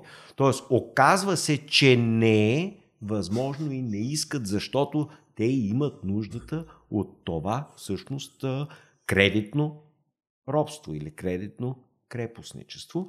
И в общи линии целта е, пътят е, опитват се и нас да ни вкарат в този филм и ние вървим горе-долу по този сценарий. Не така бързо, но отиваме натам, освен ако не вземем някакви а, здрави мерки, но по всичко личи, че българското правителство няма да вземе тия мерки и ви тика вас, младите, натам. На към еврото. Е, ще ви... И на към еврото, и изобщо на към кредитното робство. Е, няма нужда да ви вкарат евро. Те вече ви вкараха с жилищния балон, купувате на тройна цена жилища и а, задлъжнявате трикратно, т.е. вместо да си изплатите една ипотека за пет, осем, десет години, което е нормално, ще изплатите за трийсет, ако съумеете изобщо, защото голяма част от младите няма да съумеят да изплатат в рамките на трийсет години. Как така, нали, ти си млад, примерно, на трийсет години, не визирам тебе, но стандартният младеж на трийсет години, който е набълбукал двеста и петдесет бона ипотека, как така на трийсет и две, четири, шест, осем, т.е. следващите две, четири, шест, осем, десет, дванайсет години няма да има криза, няма да има дете, няма да има болест, няма да има безработица, няма да има проблем с бизнеса. Тоест, животът ще върви гладко, перфектно, идеално, по мед и масло и няма да има никакъв проблем, който да го препъне. Значи, ако се препънеш живота, ставаш, но ако се препънеш с ипотека, не ставаш. Тоест, като се препънеш, нали, банката ти взима жилището и започваш от нулата. Тоест, като се препънеш, банката ти импотира крака, слагат ти протеза и почваш от, наця... от начало да коцукаш. Тъй като заговорихме за еврото, какви според вас са позитивите и какви негативите на влизането на страната ни в еврозоната? А, между другото, изключително интересно, точно тази сутрин реших да попитам чат джи пи ти да ми отговоря на въпроса. Какви са а, ползите от еврото? И той ми каза така три-четири базисни ползи. Разбира се, той чат джи пи ти, просто това, което прави, той сканира целия интернет, тук на български език и ми даде данни, еврозоната, ще намалим валутни разходи, тъй нататък и тъй нататък. По-интересно е, че чат джи пи ти, когато го попитах добре, кои са недостатъците на еврозоната, той ми каза четири много ясни недостатъка. Четирите недостатъка, които чат джи пи ти спомена, е първо, че а, ние загубваме нашата собствена независима монетарна политика. Ние имаме ли сега независима монетарна политика? Имаме частична а, монетарна политика, т.е. ние имаме сериозни инструменти и имаме гъвкавост, т.е. ние можем да решим да девалвираме лева, ако искаме, можем да решим да го ревалвираме лева, ако искаме, може Б Н Б да наложи допълнителни рестрикции и така нататък, т.е. ние имаме инструменти, не пълно, но частични инструменти разполагаме. Второ, основният проблем е, че ние губим фискална зависимост, т.е. вече а, когато ние не можем да печатаме парите и т.н., значи фискално ние не сме така, а, нямаме тази гъвкавост, която би могло да ни се наложи в случай, че закъсаме или... А, ние трябва... реално можем ли да печатаме покрай, имайки валутен борд? Има ли значи, такъв вариант изобщо? А, значи ние нямаме възможност директно да печатаме, но имаме възможност индиректно, като вземаме пари отвънка. Тоест, ако ние вземем еврозаем, примерно българското правителство вземе два милиарда евро заем, тези два милиарда влизат в България, правителството ги депозира тези два милиарда в Б Н Б, т.е. във валутния борд и срещу тях ще се напечатат четири милиарда лева. Mm-hmm. И тези четири милиарда лева по закона на валутния борд си имат нови два милиарда а, покритие евро. Така че напълно възможно е чрез външни кредити това нещо да става. То става сега и днес в момента, индиректно печатането на пари, когато държавата вземе от търговските банки вътрешен заем в лева. По същия начин банката пише, нали, а, кредит на а, правителството половин милиард и съответно а, завишава сметката на правителство и правителството харчи. А правителството взима ли от търговски банки кредит? Разбира се, разбира се, нещо повече. Той взима по четири процента и половина, без малко пет процента, което е уникален абсурд, който може да се случи само единствено в България. Банката да дава на Тошо и на Пешо ипотека по два седемдесет и пет с документи, простоти и в същото време а, от държавата взема, т.е. дава заем на държавата по четири процента и половина. Аджиба, ако имаш възможност за четири процента и половина да даваш заем без рисков на българската държава, защо да даваш рисков заем по ипотека за два седемдесет и пет е ултра абсурдна тема, нали? Която е изключително дебела, изключително болна тема за цялото българско общество, нали? А, нали, вече по съвсем други проблеми, но връщаме се, нали, на темата за еврото, губим фискалната си гъвкавост. Трето, ако сме в еврозоната и се появи криза Гърция, Италия или произволна трета държава, може трансмисионният механизъм да удари и нашата икономика. Как? Просто дали, появява се криза, там нещо трябва да реагира Е Це Бе или т.н. и съответно при нас. Така както се появява криза на принципа на доминото. На принципа на доминото. Но когато имаш валута и валутен курс, валутата може да отреагира нагоре или надолу и валутата да действа като буфер. А в случая, когато нямаш валута си вътре във валутната зона, ако удари жестока криза в Калифорния, няма начин да не удари и Флорида или Тексас. Това, което става в щатите, когато там се появява съответния проблем, там вече а, ми се губи на деветдесет и някоя година а, и се срива цялата а, икономика на Тексас, Тексас повлича със себе си и цялата американска икономика. Ако Тексас имаше самостоятелна валута, валутата на Тексас щеше да се срине и нямаше да изтегли надолу, примерно Калифорния, Нью-Йорк и т.н. Тоест, валутата започва да държи държавите, съответно щатите, американските държави, стават като скачени съдове. И от единия, като почне да изтича вода, т.е. да върви надолу, той дърпа всичките останало надолу заедно със себе си. Докато ако има самостоятелна валута, той може да потъва надолу и другите да останат да плуват. Тоест а, има съществена разлика, ако трябва да го опиша описателно. Но тъ, нали, връщам се на а, аргументите срещу. Интересното е, че това са три аргумента, които извади ChatGPT, като в същото време аз имам и бях подготвил дванайсет други а, аргумента. Първо, нали, имам пет аргумента, че еврозоната се е превърнала в класическа бананова република. Тоест, еврозоната е фискално свръхзадлъжняла. Италия, Гърция, Франция са едни от най-задлъжнелите икономики в света. Ние влизаме в а, клубът на ултрадебелаците. Тоест, ние влизаме в клуба на най-задлъжнелите. Което е абсурдно. Защо искаш да се съюзяваш с тежко задлъжнели държави, които единственото нещо, което може да ги очаква и знаем, че ги очаква, е тежка криза. И ние влизаме в момента, в който тежката криза предстои. Тоест, ти се оженваш за сто и трийсет килограма жена, която вече има тежък диабет и сто единственото нещо, което правиш е, че когато тя закъса, ти ще се грижиш за нея и т.н. Ти ще поемеш нейната ипотека и всички нейни задължения и т.н.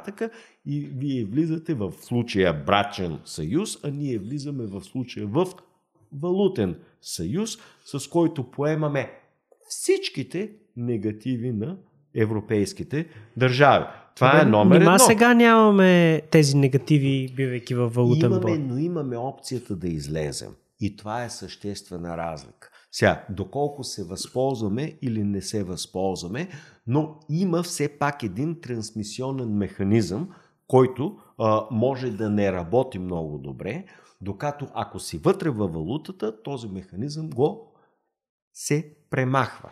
Тоест, в единия, в единия вариант има някакви скорости, четвърта, трета, с който нещата могат да се позабавят. Другия вариант си на пета директна скорост, каквото става там, директно удря нас. По същия начин. Разликата е съществена. Разбираш?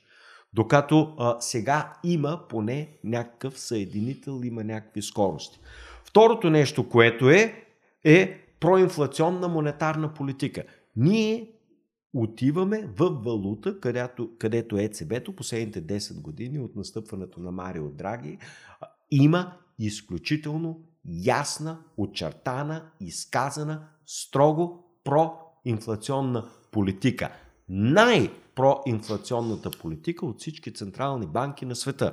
Тоест Е Це Бе е доказано най-лошата голяма централна банка и ние отиваме под нейно попечителство. Пълен абсурд. Тоест, до две хиляди и дванайсета година, даже до две хиляди и десета година, Е Це Бе беше изключително консервативна и тогава си заслужаваше. Сега вече не. Третия аргумент е, че разбира се, ултраниски лихви, ние дискутирахме, ултраниските лихви са бич за икономиката и бич най-вече за младото поколение, което не може да спестява или ако спестява, нищо не получава за спестяването си. И те са бичи зато и защото те принуждават младото поколение чрез балони да задлъжнява. Но те са проблемни по десетки други а, начини. Но те се увеличават. Нали? Последно имаш лихвите в ЕЦБ увеличи лихвите последно. Те се увеличават последно. Точно така. И това Ма, се макар нарича, с малко. Това се, да, това се нарича след дъжд качулка. След като дебелака сто и четирийсет килограма е получил инфаркт, той се сеща аджба, трябва да започна да направя някаква диета. Да, ама смисъл още нищо не прави. Тоест, това е следъжка чулка. Мерките са свръх закъснели. Това единствено тези, които са взели двеста и петдесет бона ипотека, нали, и плащат две хиляди лева месечна вноска, единствено сега вече са закъснени, като почнат да вдигат, ще им донабият канчето, като кажа, а, вашата вноска вече не е две хиляди, а стана две хиляди и петстотин. Ще ги индексират, да. И след това ще стане три хиляди лева. Тоест, оказва се, че нали, след като веднъж е станало зле, сега може да стане два пъти по-зле и ще се получи. Точно така. Следващия проблем е, че ЕЦБ фундаментално направи най-голямото колосални количествени улеснения, т.е. от кризата две хиляди и осма до сега ЕЦБ-то напечата най-много пари от всичките централни банки. Повече от Феда. Повече от Феда, точно така, десет пъти, точно така, и повече от Япония, повече от всички други, от осемстотин милиарда евро, вече сме на осем-девет трилиона евро, т.е. ЕЦБ напечата над десет пъти. десет пъти отгоре на това, което е било в обращение. Да. Тоест, десет-единайсет пъти. Искаш ли ти да влезеш в валута, която вече до момента обезценена десет-единайсет пъти, която последна Централна банка започна да вдига лихвите, която и най-болезна и е една от най-високите инфлации в света, спрямо Великобритания, спрямо САЩ, спрямо а, другите държави, която ЕЦБ вдига най-малко, която всички други вече бяха спрели количествените улеснения, ЕЦБ продължаваше количествените улеснения, всички други вече свиват частично, макар и минимално балансите си, ЕЦБ още де-факто не е всъщност почнал така наречени кю ти, количествените а, свивания. Quantitative tightening. Quantitative tightening, т.е. изключително зле. Т.е. ЕЦБ е доказано най-капавата, най-лошата, най-некадърна, най-некомпетентна, най-корумпирана, най- най-политизирана. Всичко най-най-най-лошо, това е ЕЦБ-то и не искаме да влезем към нея. Добре, тези хора ги знаят вероятно тези неща, които казвате, така че имат някаква причина. Ми тези хора, които взимат решенията в ЕЦБ, имат някаква причина да вземат тези решения. Да, те са свръхполитизирани, точно така ЕЦБ се грижи за, и за Гърция, и за задлъжнялостта. Да, те си имат причини по същия начин, по който а, фармацевтите и лекарите имат причини всичките да ни боцкат с ваксини. Тези причини са, че те имат изгода. Директна, пряка, финансова изгода, от която те забогатяват директно за наша или чужда сметка. Тоест, точно така, причината е изгода, финансова изгода. Тоест, ако лихвата е почти нулева, Гърция, Италия и всички други могат да взимат още кредити, всички държави, а, а, немски, френските, нататък банки могат да ги кредитират, могат да взимат съответно и да печелят. И те това, точно това правят, точно така. Тоест, те имат ясни, логични причини и тези причини са свързани с тяхна изгода в наш ущърб, тъй като при инфлацията единствено става преразпределение.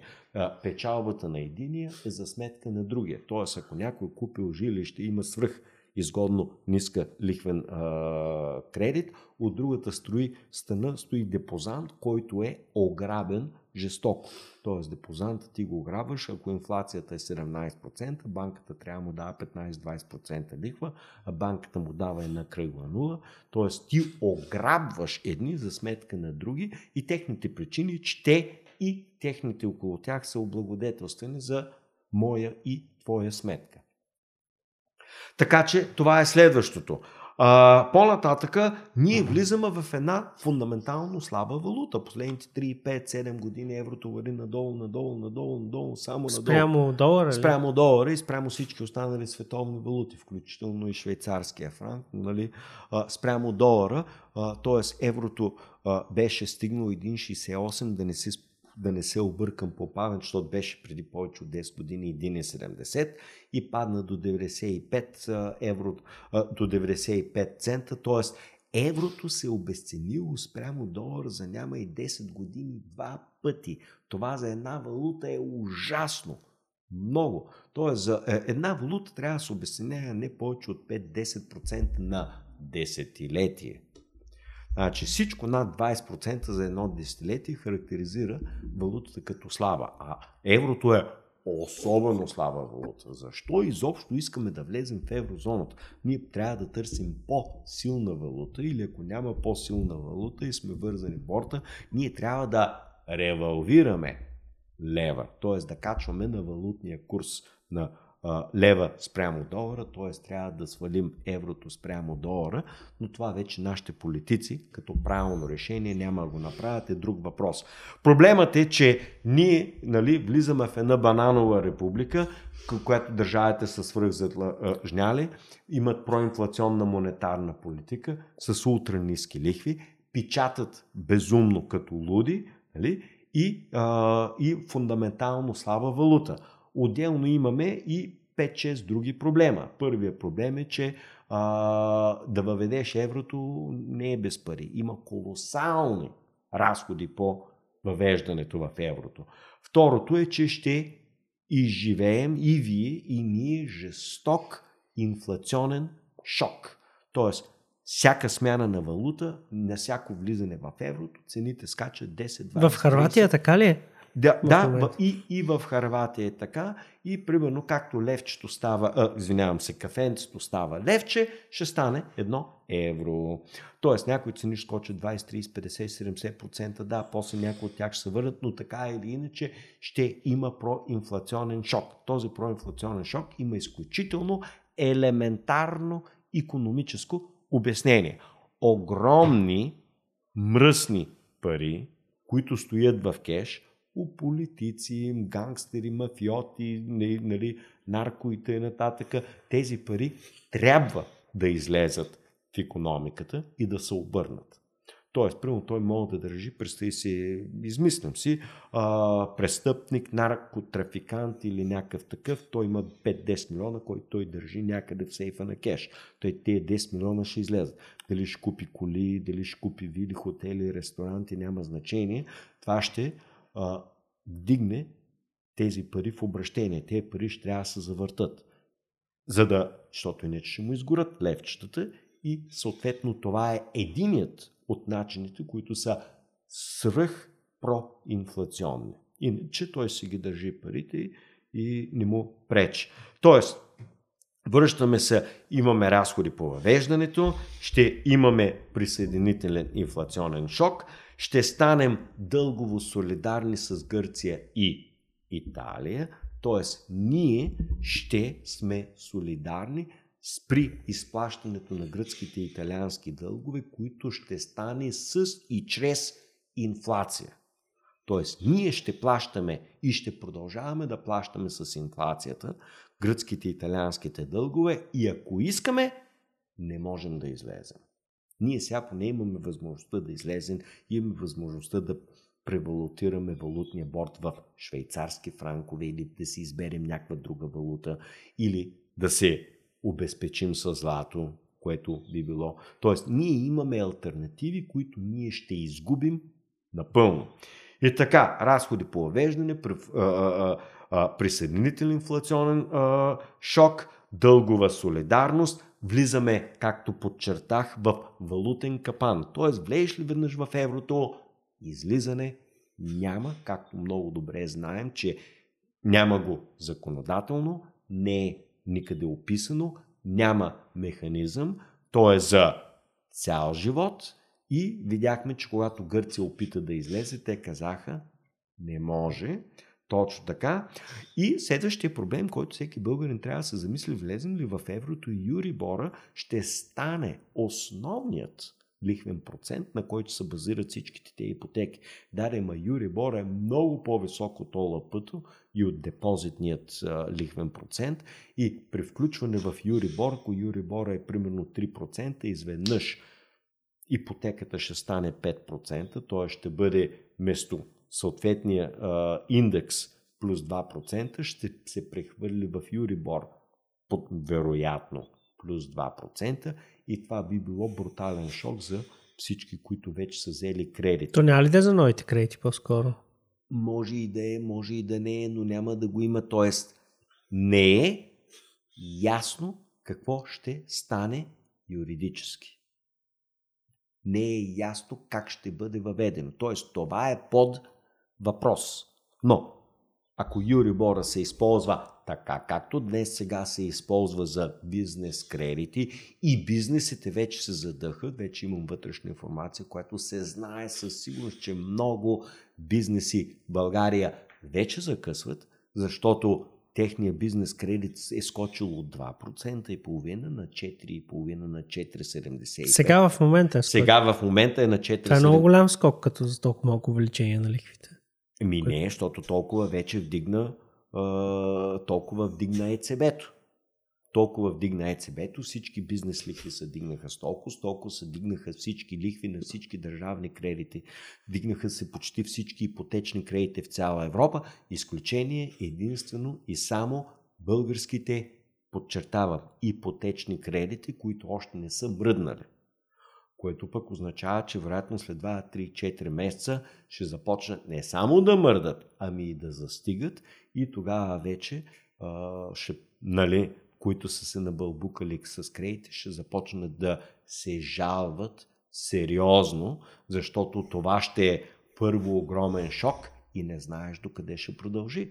хиляда и петстотин вноска ще скочи на две хиляди и ако е две хиляди, размина ми се. Ама може да скочи след това на две хиляди и двеста, две хиляди и четиристотин, две хиляди и шестстотин, т.е. ти не може да видиш къде е края. А междувременно инфлацията продължава да ти изяжда парите за храна, за ток, за бензин, за гориво, за други битове разходи и какво ще остане за ипотеката е вече друг въпрос. И работните места намаляват, защото влизаме в рецесионна територия.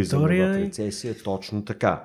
И в крайна сметка, за съжаление, това, което ще стане е, че българската държава, българското правителство ще се погърчи. Той ще започне да заприлича на гръцкото. Тоест идеята, о, ако влезем в еврото, държавата ще може да взима много евтини заеми, което означава, че държавата, разбира се, ще взима евтини заеми и много бързо ще започнем да задлъж... задлъжняваме много повече, ако сме в еврото, отколкото ако сме сега на лева. Т.е. сега има известни механизми, които бичат спирачките на правителството. Тогава вече всички пречки, т.е. много бързо ще можем да затънем и започнем да придобием вид на Гърция, нещо, което определено не искаме, тъй като Гърция е символа на възможно най-лошото, на световна задлъжнялост. Тоест, това е нещо, което ние трябва да не допускаме, а при влизане на еврото ще има благодатна почва да, това да се получи. Да влеем в еврото еквивалента на сто и четирийсет килограмовия дебелак, да го пуснеш на all inclusive, неограничено. Сега просто едно е да го пуснеш за една седмица, друго е просто започва да живее на all inclusive. И не мога да си тръгне. Да, в смисъл не е ограничено. Тоест една, две, три, пет години той се съхрани на all inclusive. Тук е също начин да дадеш, нали, неограничено финансиране на държавата, която сещаш се, ще се възползва. Тоест, докато ChatGPT дава три аргумента, аз дадох още дванайсет аргумента срещу еврото и срещу влизане в еврозоната. Разбира се, те ще дадат три тринайсет аргумента за влизане в еврозоната, нали? Всеки може да ги чуе, но аз определено искам хората да разберат, особено младите, защо определено не е добре да се влиза на този етап в еврозоната, такава каквато е тя сега към а, момента с съответната институционална настройка. Това е изключително лош вариант. По-добре е да се стоим а, тъй както е. Между другото, Стив Ханки имаше изключително хубава мисъл. Тя е легендарна, много добре а, известна фраза а, в английски и в американски език, която се казва If it ain't broke, don't, don't fix it. Тоест, ако системата не е счупена и работи добре, няма нужда да оправяш нещо, което си работи много добре. Борда за нас на този етап все още работи блестящо, изненадващо добре двайсет и пет години по-късно и няма нужда да го базикаме. За сега борда а, а, работи отлично на този етап, няма нужда, но е напълно възможно да имаме нещо, което работи добре, да го съсипем тотално, макар и за краткосрочната облага на държавата. Другото основно нещо, което имат голяма изгода от... Тоест въпросът се казва на латински cui bono. Кой печели от тая работа? Печели първо държавата, защото има неограничено ефтино финансиране. Нали? До кой е държавата? То зависи кой управлява. Защо? Да, няма значение. Той е като жената. Да дадеш неограничена а, кредитна карта за един милион без лимит и тя мога харчи каквото иска, както иска. Това е същото. А, тоест, държавата е, нали, много по-лош вариант на една прахосница жена. Жената, държавата много повече може да харчи и да троши пари за глупости, отколкото една жена, нали? Така че смятай за какво става на въпрос, но по-важният елемент да се върнем е, че банките искат да влезат в еврозоната, защото като закъса банката, майката ЕЦБ ще я спаси директно. Трябва да ви половин милиард. Няма проблем, нави половина. О, не, не, не, трябва да ни цял милиард. Окей, ето ви един милиард, нави още един за всеки случай. Тоест, банките ще си подсигурят спасяването от ЕЦБ. Сега няма директно спасяване от ЕЦБ. Ние не сме ли в този банков механизъм в момента, който споделихте за спасяване? Не, не сме. В смисъл, ние не сме част от ЕЦБ и а, наша банка, ако закъса, няма ЕЦБ да дойде да я спасява. Няма, не сме в този механизъм. Сега механизмът стандартно е а, или банката пада, или българското правителство трябва да го спаси. Е да, но българското правителство го спаси, трябва да го натовари с дълг българското правителство и аз и ти и Цена и Пена разбират, че тя ще плаща за провиненията, т.е. за харчовете на банката. Т.е. когато държавата финансира с кредит и го натовари на държавния дълг спасението на банката, както се случи с КТБ, хората ясно разбират точно какво се е случило и ясно разбират, че банкерите са ги прицакали директно и явно. А ако ЕЦБ-то напечата пари като спасителен пакет, хората не го разбират като явно и директно спасяване. То пак е, но то вече е неявно и индиректно. Това практика е горе-долу същото нещо. То може би да е напълно същото. Ама, а, ама иллюзията и, оп, и, а, и оптиката са съвсем а, различни в двата варианта. В един случай народа го разбира много ясно и е против. И народа излиза против спасяването на тлъсти охранени банкери, нали? С някакви тлъсти мощни заплати и още по-мощни бонуси. Значи, за да банкротира банката, имаш представа колко взима един банкер на средно ниво годишен бонус? Не. Отговор. Едно малко апартаментче. Взима къде? Бонус. В София? Където е.